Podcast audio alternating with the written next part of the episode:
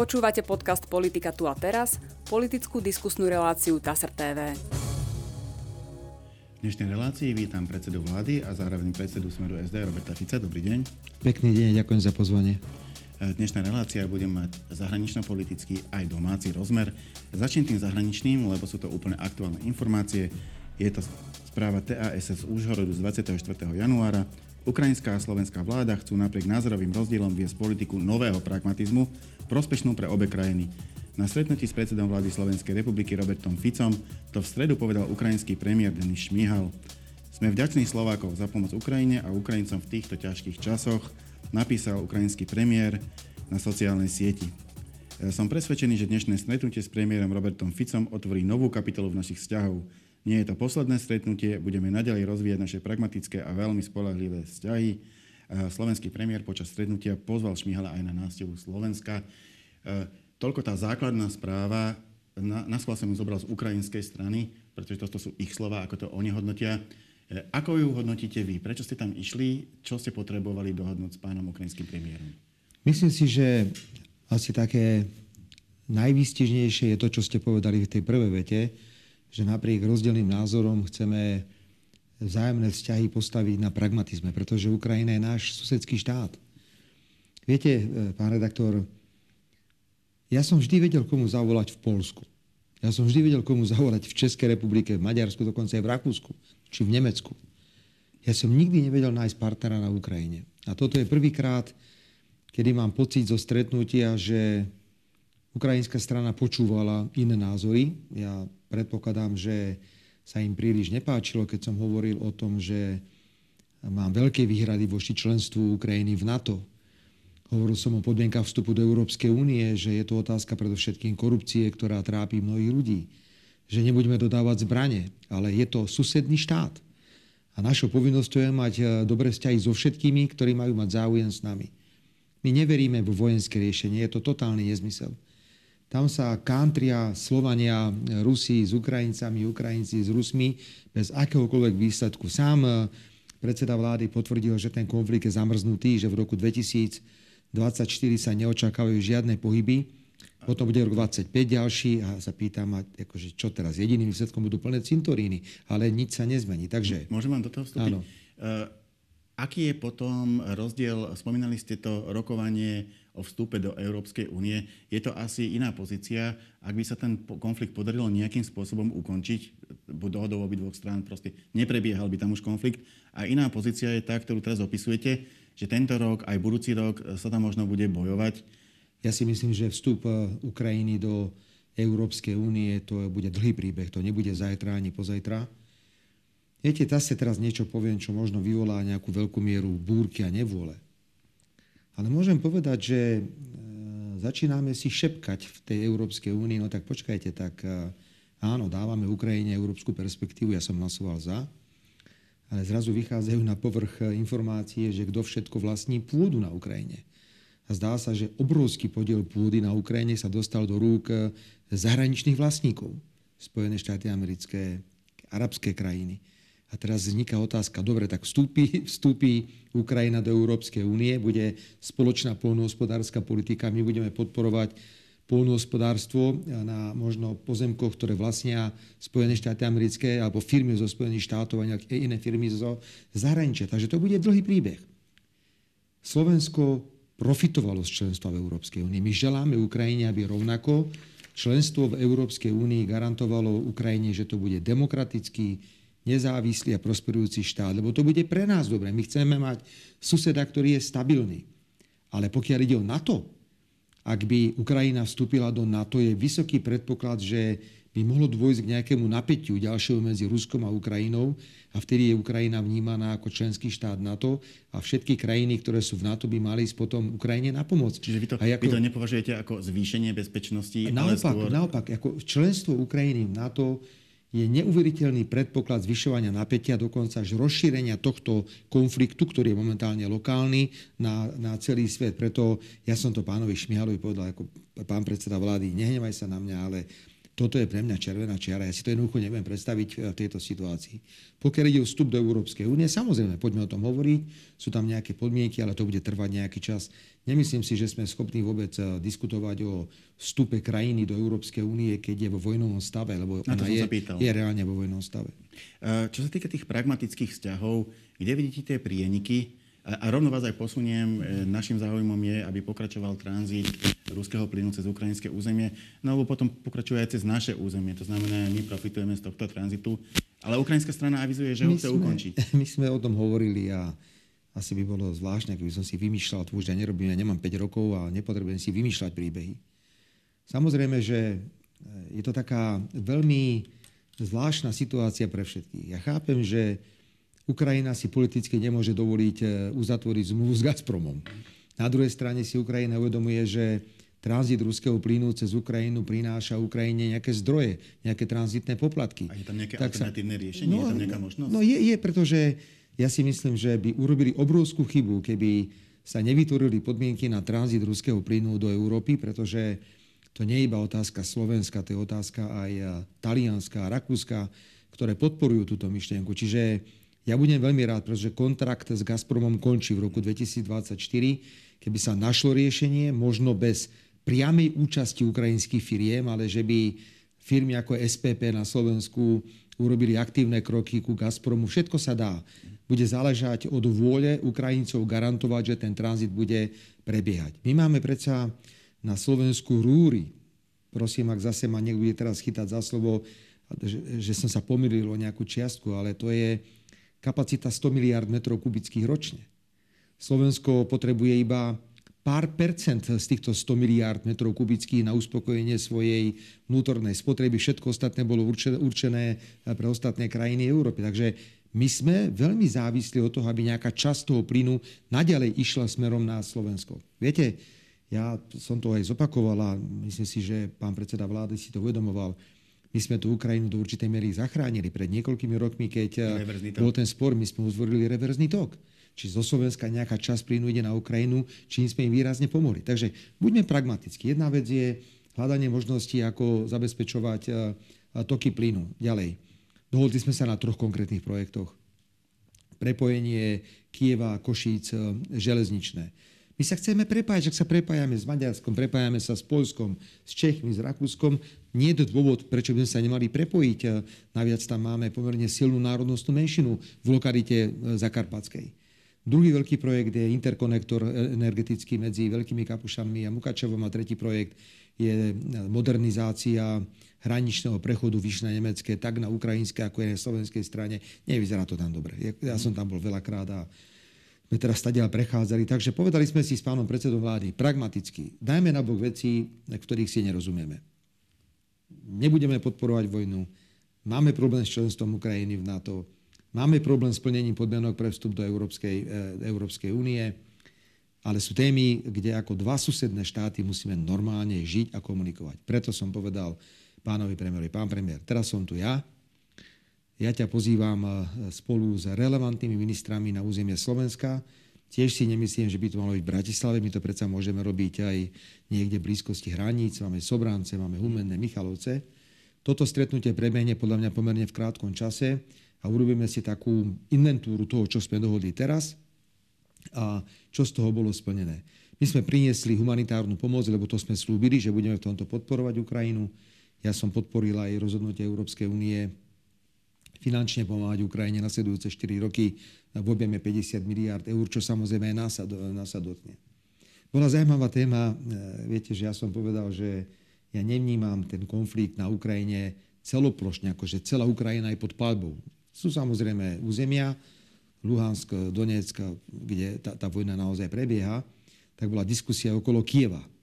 Teda, že čo som si to dovolil povedať, že však v podstate Kieve je normálny život. Tam je normálny život. Tak ale, ale, ale býva ostrelovaný dobre, raketami. Dobre, pán redaktor, dobre. Som rád, že ste to teraz povedali, že býva ostrelovaný raketami. Ktoré mesto, ktoré tvrdí, že je ostrelované raketami, zorganizuje e, veľké párty, pohodu, ktorú poznáme zo Slovenska, ktorá bude teraz v sobotu v Kieve, na streche je nejaká platforma, kde bude asi 2500 ľudí tancovať sa, sa zabávať. tak mi teda vysvetlíte, že dokonca je to samozrejme podporované Sorošom, je to nadácia otvorené spoločnosti a Pontis. Tak mi povedzte, že prečo ja nemôžem povedať, že to mesto si žije svoj normálny život. Ja nevylúčujem, že sem tam sa môže niečo stať, ale ak je to tak, ako sa snažia naše liberálne médiá hovoriť, tak kto má odvahu ísť, ako to teraz ide urobiť pohoda do Ukrajiny a ísť, ísť do Kieva a niekde na streche nejakého baráku organizovať niekoľko tisícovú diskotéku. Že zase majeme k sebe úctu. Tam normálne funguje život. Fungujú bary, ľudia sa zabávajú, hrá sa futbal. Áno, vojna tam je, ale predovšetkým je koncentrovaná v oblastiach, ktoré som pred chvíľkou eh, spomenul. Ja nechcem, lebo vidím, že sa tu šíria všelijaké nezmysly. Mňa len mrzí, že sa naplňajú cintoríny slovanmi. A je to vojna v mene geopolitických záujmov. Pochopiteľne Eh, pán predseda vlády bol znepokojený môjim vyjadrením o vplyve Spojených štátov na Ukrajine. Čak čo mal povedať? Tak asi sa neprizná priamom prenose, že Spojené štáty majú vplyv na Ukrajinu, ale už len like, kto sleduje situáciu na Ukrajine, musí pochopiť, že vplyv Spojených štátov na vnútornú politiku Ukrajiny je obrovský, je dominantný. No však Takže, to im umožnili vzdorovať v tej vojne no, bez však, Spojených štátov. No bez to, e, presne, tak ja tam a opakujem, a to nie, to je spojené aj s rôznymi firmami, ktoré zarábajú na tom. Veď Tie peniaze, ktoré idú na Ukrajinu zo Spojených štátov, to sú všetko peniaze, ktoré potom končia v zbrojovkách, amerických zbrojovkách. A plus sa to prejavuje aj v tom, že začínajú skupovávať polnohospodárskú pôdu na tej Ukrajine. To bude mať neskutočné dopady pre Ukrajinu. Ja neviem, či si Ukrajina uvedomuje, že čo toto všetko, čo sa dnes deje okolo financovania Ukrajiny, bude mať pre radový život tých Ukrajincov v následujúcich rokoch. Mesačne im Európska únia dáva 1,5 miliardy eur. Ideme schváliť 50 miliard, z toho bude časť v pôžičkách, časť, časť v peniazoch. V Spojených štátoch majú teraz problém s prezidentskými voľbami, je zastavená tá pomoc, ale hovorí sa o ďalších 60 miliardách. Ten dopad na Ukrajinu, pretože v podstate sanujeme, my sanujeme reálny život v tej krajine, my zabezpečujeme reálny život na Ukrajine, lebo Ukrajina si predovšetkým svoj zbrojársky priemysel snaží financovať z vlastných zdrojov. No, bude to veľmi ťažké, ale je to náš sused, je mi veľmi ľúto, že tam je vojna, ja tú vojnu nechcem, ja ju odmietam. Ja by som bol rád, keby okamžite došlo k zastaveniu palby a začali medzi sebou rokovať. Ale my sme príliš malí a slabí Slovensko, aby sme do toho mohli ísť. Ale chcem mať s Ukrajinou, podobne ako s ktorýmkoľvek iným štátom vrátane Ruska, aby som povedal veľmi jasne, vrátane Ruska, normálne štandardné vzťahy. A ako predseda vlády chcem využiť túto príležitosť a povedať áno, a ja začnem robiť kroky na štandardizáciu vzťahov s Ruskou federáciou, tak ako robím eh, vzťahy, a štandardizujem s Ukrajinou. Berlín 24. januára TASR. Medzi Slovenskom a Nemeckom nie sú žiadne otvorené politické otázky a bilaterálne vzťahy nezaťažuje ani rozdielný názor vlád na niektoré aspekty vojny na Ukrajine. Práve sa o tom rozprávame. Vyhlásil to slovenský premiér Robert Fico na spoločnej tlačovej konferencii s nemeckým kancelárom Olofom Scholzom v stredu večer v Berlíne. Informuje o tom osobitná spravodajkynia TASR. To, že máme rozdielne názory na niektoré aspekty medzinárodnej politiky, neznamená, že sú zaťažené naše bilaterálne vzťahy, povedal Robert Fico. Druhá zahraničná návšteva v priebehu jedného týždňa. To jedného dňa, dokonca, dokonca môžem povedať, áno. Dokonca jedného dňa. Uh, aký význam malo zase toto stretnutie? Mali nejaký sa, súvis medzi sebou, alebo sme to bola náhoda? Nie, to bola náhoda, pretože my sme sa mali stretnúť s pánom kancelárom Šolcom ešte v decembri, ale čo teda e, som bol veľmi rád, pretože to bolo veľmi krátko po vzniku e, mojej vlády. Ale v tomto prípade e, dostal COVID a cesta musela byť odložená. Opäť ten termín došiel veľmi rýchlo. A keďže sme to mali tak naplánované, sme boli na východnom Slovensku, bolo výjazdové rokovanie vlády, potom som išiel do Užhorodu, tak sme hľadali, aby sme to nejako logisticky zvládli. Takže to bola náhoda. Ale bolo to príjemné, pretože sme vedeli si povedať aktuálne veci a sa zaujímal samozrejme spolkový kancelár o to, ako tá cesta, cesta vrebela. Takže slovensko-nemecké vzťahy nie sú zaťažené. Máme tu obrovské množstvo podnikateľských subjektov z Nemecka, ktoré významnou mierou prispievajú k hospodárskému rastu Slovenskej republiky. My sme skôr hovorili o takých témach, ako je nedostatok pracovnej sily, a ekonomických veciach samozrejme. Rysuje sa nejaká spolupráca vo vojenskej oblasti. Chcem veľmi oceniť to, čo robí Robert Kaliňák, ktorý chce naštartovať slovenský vojenský priemysel, dať mu nejakú akú malú slávu v porovnaní s tým, aký ten priemysel bol niekedy v minulosti. Mm. Rysuje sa spolupráca v jednom komponente vojenskej výroby medzi Slovenskom a, a Nemeckom. Viete, idete do Nemecka, však dobre, veď Slovensko je malá krajina, a bola to veľmi dobre zorganizovaná cesta. dôležité témy so spolokovým kancelárom. Bola tlačová konferencia. Otázka slovenských médií na, na Šolca. Čo hovoríte na to, čo sa na Slovensku deje v oblasti právneho štátu? Druhá otázka bola, že či ideme riešiť e, suspendovanie smeru a hlasu zo strany európskych socialistov. Je to novinár Tlk, aspoň mohol vedieť slovenský, že Scholz nie je predseda SPD. Aspoň to mohol vedieť, keď toto riešil. No a sme už vychádzali potom z tej tlačovej konferencie a sa ma pýtal... bolo to mimo, mimo rámca absol, premiérskej tlačovej absol, konferencie. Absolútne, ale hlavne trápne. Rozumiete, že milión tém medzi Slovenskom a, a, a, a, Nemeckom a novinár samozrejme zo Slovenska, lebo mu to prikázali, sa spýtal na Lipšica, keď to mám takto povedať. No, ale no vyjadroval sa k tomu aj Európsky parlament. No, ale Európsky parlament prosím vás prijíma takéto rezolúcie ako na bežiacom páse. No ale išli sme potom už e, na tú večeru a sa ma pýtal spolkový kancelár, že Robert, akože toto je normálne u vás? Hovorím, pán spolkový kancelár, toto bola akože lahoda v porovnaní s tým, čo sú schopní novinári do, dovyrábať, dovyrábať na Slovensku. Čiže novinári si stropili neuveriteľnú hambu, ako obyčajne e, pri takýchto návštevách, pretože oni tam nešli preto, aby komentovali význam cesty alebo sa pýtali, že čo teda slovensko a nemecké vzťahy, na čom pracujete, čo budete robiť. Oni tam išli preto, lebo chceli vyprovokovať spolkového kancelára, aby mi v priamom prenose naložil na tlačovej konferencii. Ale mali, mali vlastnú tému, ale, ale, to, tému, ale podcenil to, že no. spolkový kancelár so mnou hovoril vyslovene o dobrých vzťahoch. My máme dobré vzťahy s Nemeckom a bola to náhoda, že to bolo, bolo v ten istý deň, ale takú hambu, ako zase nám urobili slovenskí novinári v zahraničí. Myslím si, že aj tí nemeckí novinári pozerajú, že Pane Bože, keď som počul otázky od nemeckých novinárov, tak to boli otázky, ktoré sa týkali reálne tém, o ktorých sme hovorili. Eh, inak, keď ste spomínali to členstvo, eh, pán Pellegrini sa vyjadril, že aj členstvo Smeru a Hlasu, momentálne pozastavené eh, v strane európskych socialistov, by sa mohlo prehodnocovať po júnových voľbách, lebo pravda je aj to, že aj ten Európsky parlament končí, bude iný. Dôvod, pre ktorý PS sa, teda strana európskych socialistov, akože pozastavilo členstvo, je spolupráca so Slovenskou národnou stranou. Ale veď to je tá istá Slovenská národná strana, pán redaktor, za ktorou sme boli vo vláde v rokoch 2016 až 2020 spolu s Mostom Hit. Kedy Most Hit a Bela Bugar opakovane povedal, že nikdy maďarská národnostná menšina nedosiahla toľko menšiny, ako práve v tejto koalícii. A dnes, keďže sa to hodí, lebo samozrejme smer je vo vláde a e, progresívcom, liberálom, tzv. mainstreamu sa nepáči to, čo robíme, no tak aj spolupráca so Slovenskou národnou stranou je zrazu problém. Ja si vážim čo Slovenská národná strana e, robí pre stabilitu vládnej koalície, podobne ako je to hlas. A preto ja som sa iba pousmial na týmto pozastavením členstva. Naviac, pán redaktor, a veľmi úprimne, pozrime sa okolo, že v akom stave sú sociálne demokracie. V Polsku, v Českej republike, v Maďarsku. takže, si myslím, takže si myslím, že by skôr tí európsky socialisti mali rešpektovať, že my sme sociálna demokracia, ktorá sa chce sústredovať na domáce témy, slovenské témy, že nemôže byť pre nás automaticky prioritou to, čo je prioritou pre bruselských socialistov. A po druhé by mali si vážiť, že, že veď tu je nejaká strana, ktorá pravidelne dosahuje nejaké výsledky, robí silné sociálne programy, takže namiesto blahoželania k výsledkom k parlamentným voľbám sme dostali takýto darček, ale mne to nerobí vrázky na čele, to sa prehodnotí počase, ale je dnes úplne jasné, že bruselskí socialisti sú absolútne otrhnutí, absolútne otrhnutí od reality. Mimochodom, na tom bilaterálnom stretnutí so spolkovým kancelárom v tej poslednej časti, keď sme končili, tak pomerne významne veľa času sme venovali práve problematike, čo sa to dialo v rokoch 2020 až 2023 na Slovensku, pretože že spolkový kancelár je človek, ktorý chce mať informácie, len tak nepovie čokoľvek. On musí presne vedieť, čo sa deje.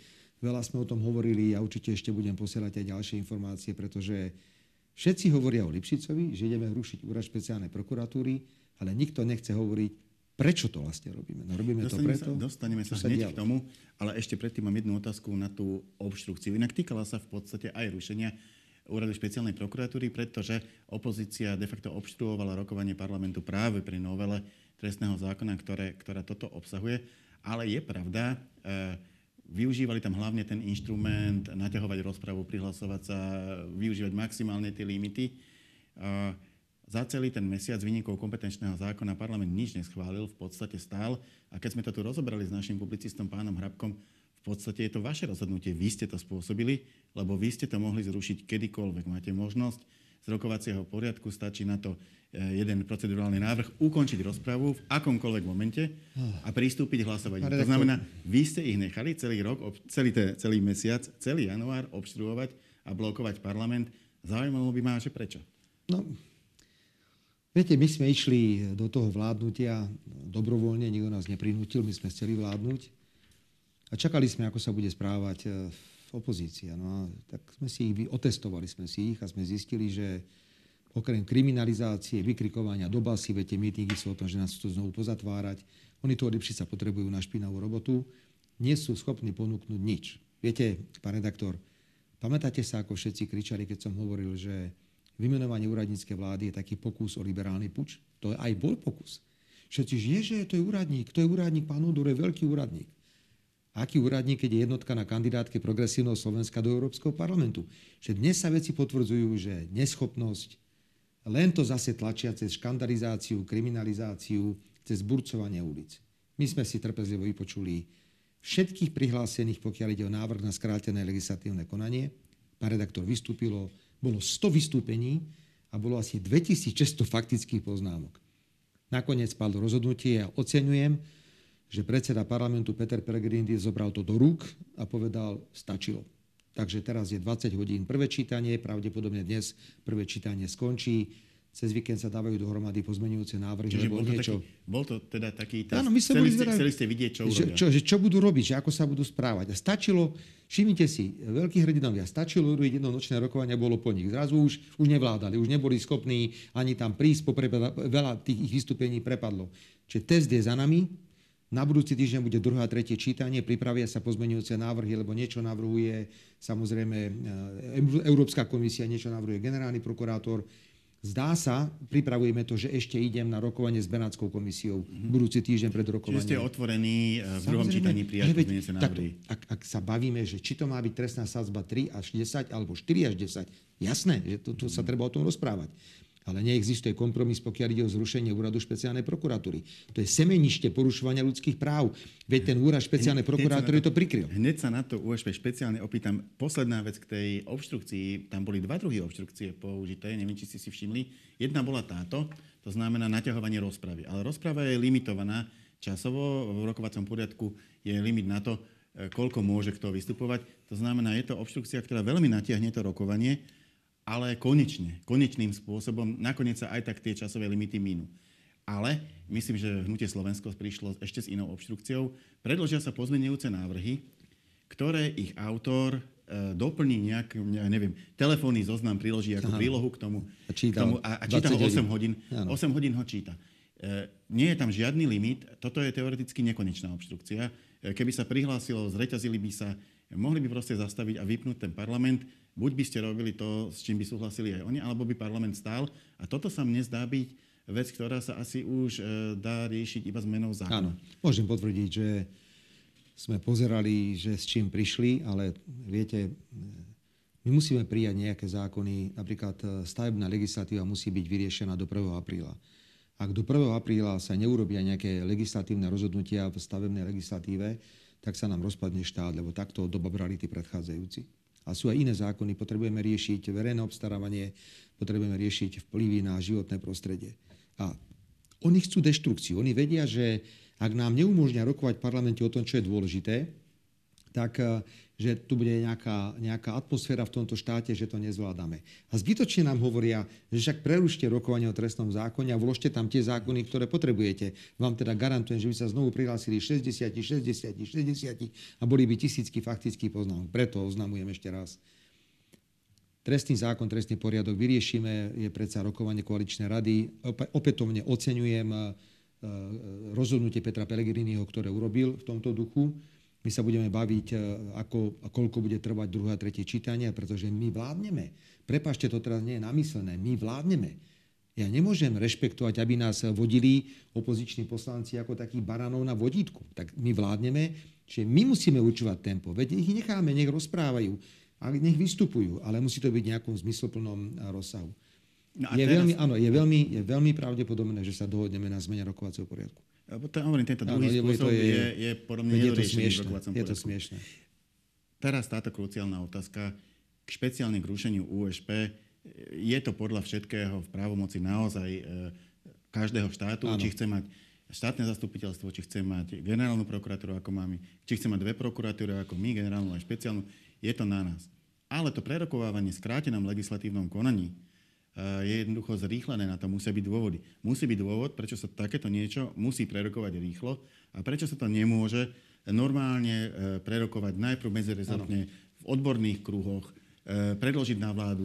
Proste, prečo to nejde štandardným procesom? Snažila sa pani prezidentka na svojom vystúpení v parlamente vytvoriť dojem, že o tomto celom to je teda, že nech sa o tom diskutuje, nech je to odborné a neviem aké. No, trvalo by to niekoľko mesiacov, ale Nie, bolo by to absolútne korektné. Však to trvá niekoľko mesiacov už. Keď buďme úprimní, my sme hovorili o nejakom rušení alebo odvolávaní Lipšica pred voľbami. Po voľbách vznikla vláda a vznikol kompromis, pretože niekto chcel zrušiť aj súd, aj prokuratúru. Niekto nechcel rušiť ani súd, ani prokuratúru, ale odvolať Lipšica. Vznikol kompromis, úrad špeciálnej prokuratúry zanikne. Máte pravdu, nikto nám nemôže prikázať, že to máme mať. Toto je veľmi výnimočná inštitúcia, ktorá v Európskej únie, únii prakticky neexistuje, pár krajín to má. Ale pani prezidentka povedala, že, že áno, že je tu niekoľko rozhodnutí ústavného súdu, ktoré sa týkajú porušovania ľudských strán zo strany úradu špeciálnej prokuratúry, ale že to je taká, také drobnosti, že napríklad obvinenému nedovolili sa stretnúť s notárom. To bol prípad Krivočenka, advokáta, ktorý zomrel na COVID. Viete, ja teraz to nechcem no, rozoberať. No, chcel z toho notára no, si no, no. vybaviť, aby manželku mohol informovať no, o, a keby manželka vedela, keby manželka vedela, v akom zdravotnom stave je, tak manželka mohla vytvárať tlak a ten chlap mohol žiť. Veď on sa zadusil na COVID, lebo mu nedali elementárnu zdravotnú starostlivosť. Čiže pani prezidentka prečítala niečo, o čom nič nevedela. Jednoducho treba, je to odporúčanie pre pani prezidentku, ak idem niečo čítať, tak to predtým prečítam, aby som tomu rozumel, čo čítam, lebo nevedela, čo presne číta. V zákone sa hovorí, môžete urobiť skrátené legislatívne konanie, ak sú ohrozené ľudské práva. Nikto tak neohrozoval a neohrozuje ľudské práva ako úrad špeciálnej prokuratúry. Veď prikryli všetky svinstva. Pán redaktor, ja použijem jeden príklad. Kajetán Kičura, šéf e, štátnych hmotných rezerv. Rok a pol bol zatvorený vo výkone väzby. Potom ho pustili, už je doma, ja neviem koľko, možno že rok, aj viacej doma, už presne neviem, kedy, je, kedy bol pustený a nič sa nedie. Viete, kto to všetko garantuje, keď máte človeka vo výkone väzby. Robia sa nejaké úkony, tam je nejaký prokurátor, v tomto prípade z úradu špeciálnej prokuratúry. Ako je možné, že v tomto prípade, kde vykrikoval Matovič, mám skalp prvý a všetci sa tešili z toho, Rok a pol nechajú človeka sedieť vo väzbe a nie sú schopní dokončiť vyšetrovanie. Ale, ne, tak sa zdá? No, ale jednoducho nemáme ten definitívny výsledok. Počkajte, ale jak je to možné, veď v iných prípadoch už sú aj nejaké súdne pojednávania, to hovorili, že to je skalp, všetko je jasné, no nie nič, lebo nemajú žiadne dôkazy voči nemu, lebo nič neurobil. Ale rok a pol bolo treba rýchlo niekoho do toho väzenia posadiť. On bol prvý, stal sa prvou obeťou. bola politická motivácia v tom prípade? No, však Matovič povedal, že má prvý skalp.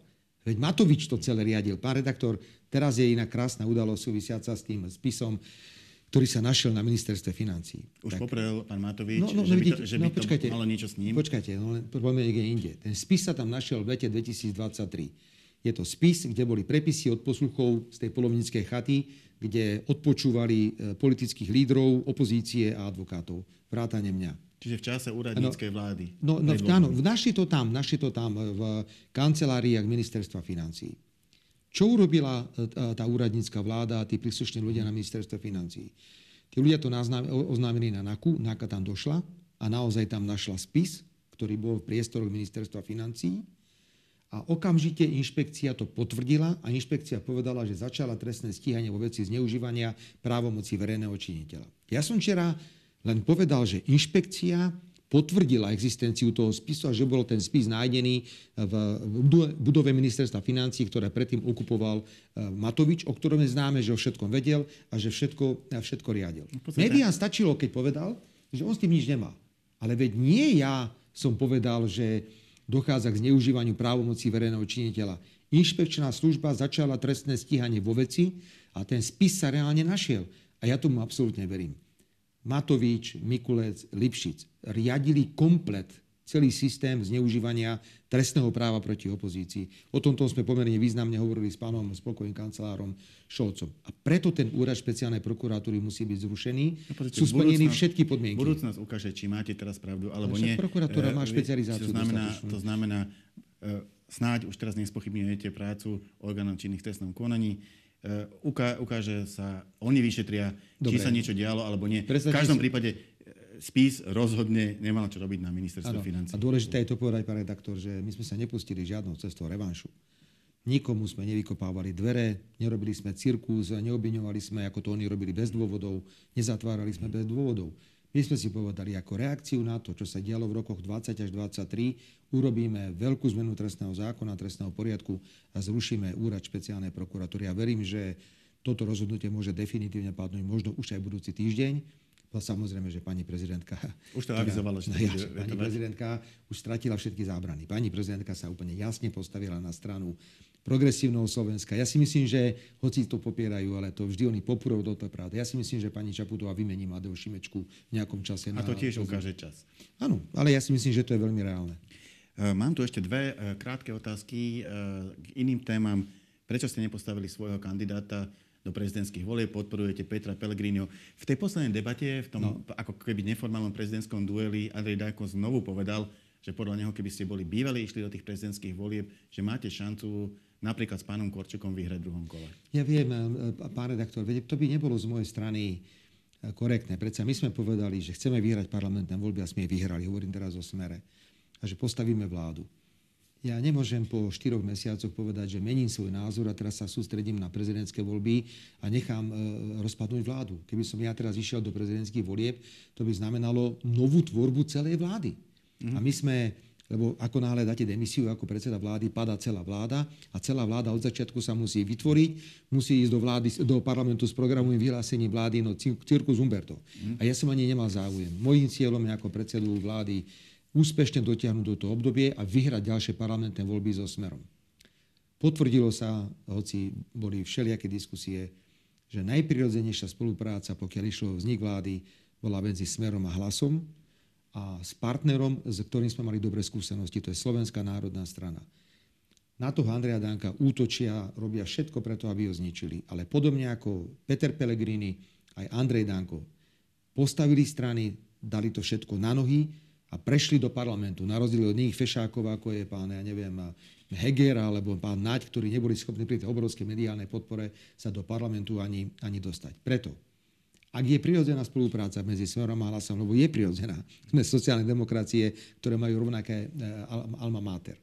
Rešpektujeme rozhodnutie Slovenskej národnej strany, ale pre nás je politicky najefektívnejšie, ak to mám povedať takto, eh, podporiť Petra Pellegriniho, eh, pretože nám vyhovuje jeho štýl, je to sociálny demokrat, je to človek, eh, ktorý sa bude pokúšať tú krajinu viacej spájať. Korčok ju absolútne rozdeľuje tú krajinu. To teraz vidíte, že tie jeho vyjadrenia sú také, že...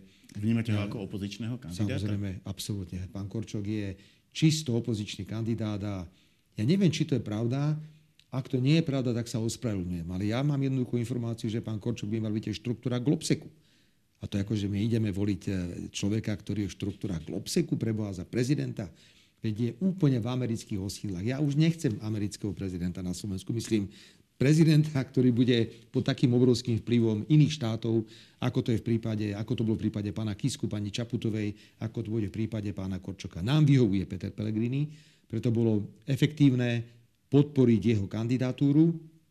Nebude to mať ani nejaký vplyv na vládu, pretože vláda sa nemusí meniť, nemusí dochádzať žiadnym rozhodnutiam. je predsedom parlamentu. A je predsedom parlamentu. Áno, ja priznávam, že tá voľba predsedu parlamentu môže byť náročnejšia, pretože nebude možno e, kandidovať na post predsedu parlamentu predseda politickej strany, ako to bolo v prípade hlasu, ale verím, že aj, aj tento praktický politický problém zvládneme. E, posledná otázka. Krátko po prezidentských voľbách, e, prakticky dva mesiace tu budú eurovoľby, už sme sa ich trochu dotkli, očakávajú sa možno aj nejaké zmeny pomerov v Európskom parlamente. Kto povedie smer SD do eurovolieb? Predpokladám, že v tomto prípade to nebude predseda. Nie. Jednotkou na kandidátke na 1000% bude Monika Beňová, môžem potvrdiť. A na 1000% dvojkov na kandidátke bude podpredseda strany Luboš Blaha. Toto máme dohodnuté, to už bolo aj avizované. Je to veľmi zaujímavý tandem, pretože samozrejme e, každý má nejaký štýl práce, ale ja sa na to teším. My pripravujeme prvé kroky už budúci týždeň, pokiaľ ide o e, kampaň do Európskeho parlamentu toto je naše rozhodnutie, chceme tam mať nejaké nové mená, nejakých mladých ľudí, nám sa mladí ľudia perfektne osvedčujú, pokiaľ ide o smer sociálnu demokraciu a chcem v tomto trende pokračovať. Ďakujem pekne, to bola posledná otázka našej dnešnej debaty. Ja sa účastne ďakujem predsedovi vlády Robertovi Ficovi. Ďakujem pekne za pozvanie. A my sa v našej relácii opäť stretneme na budúci týždeň. Dovidenia.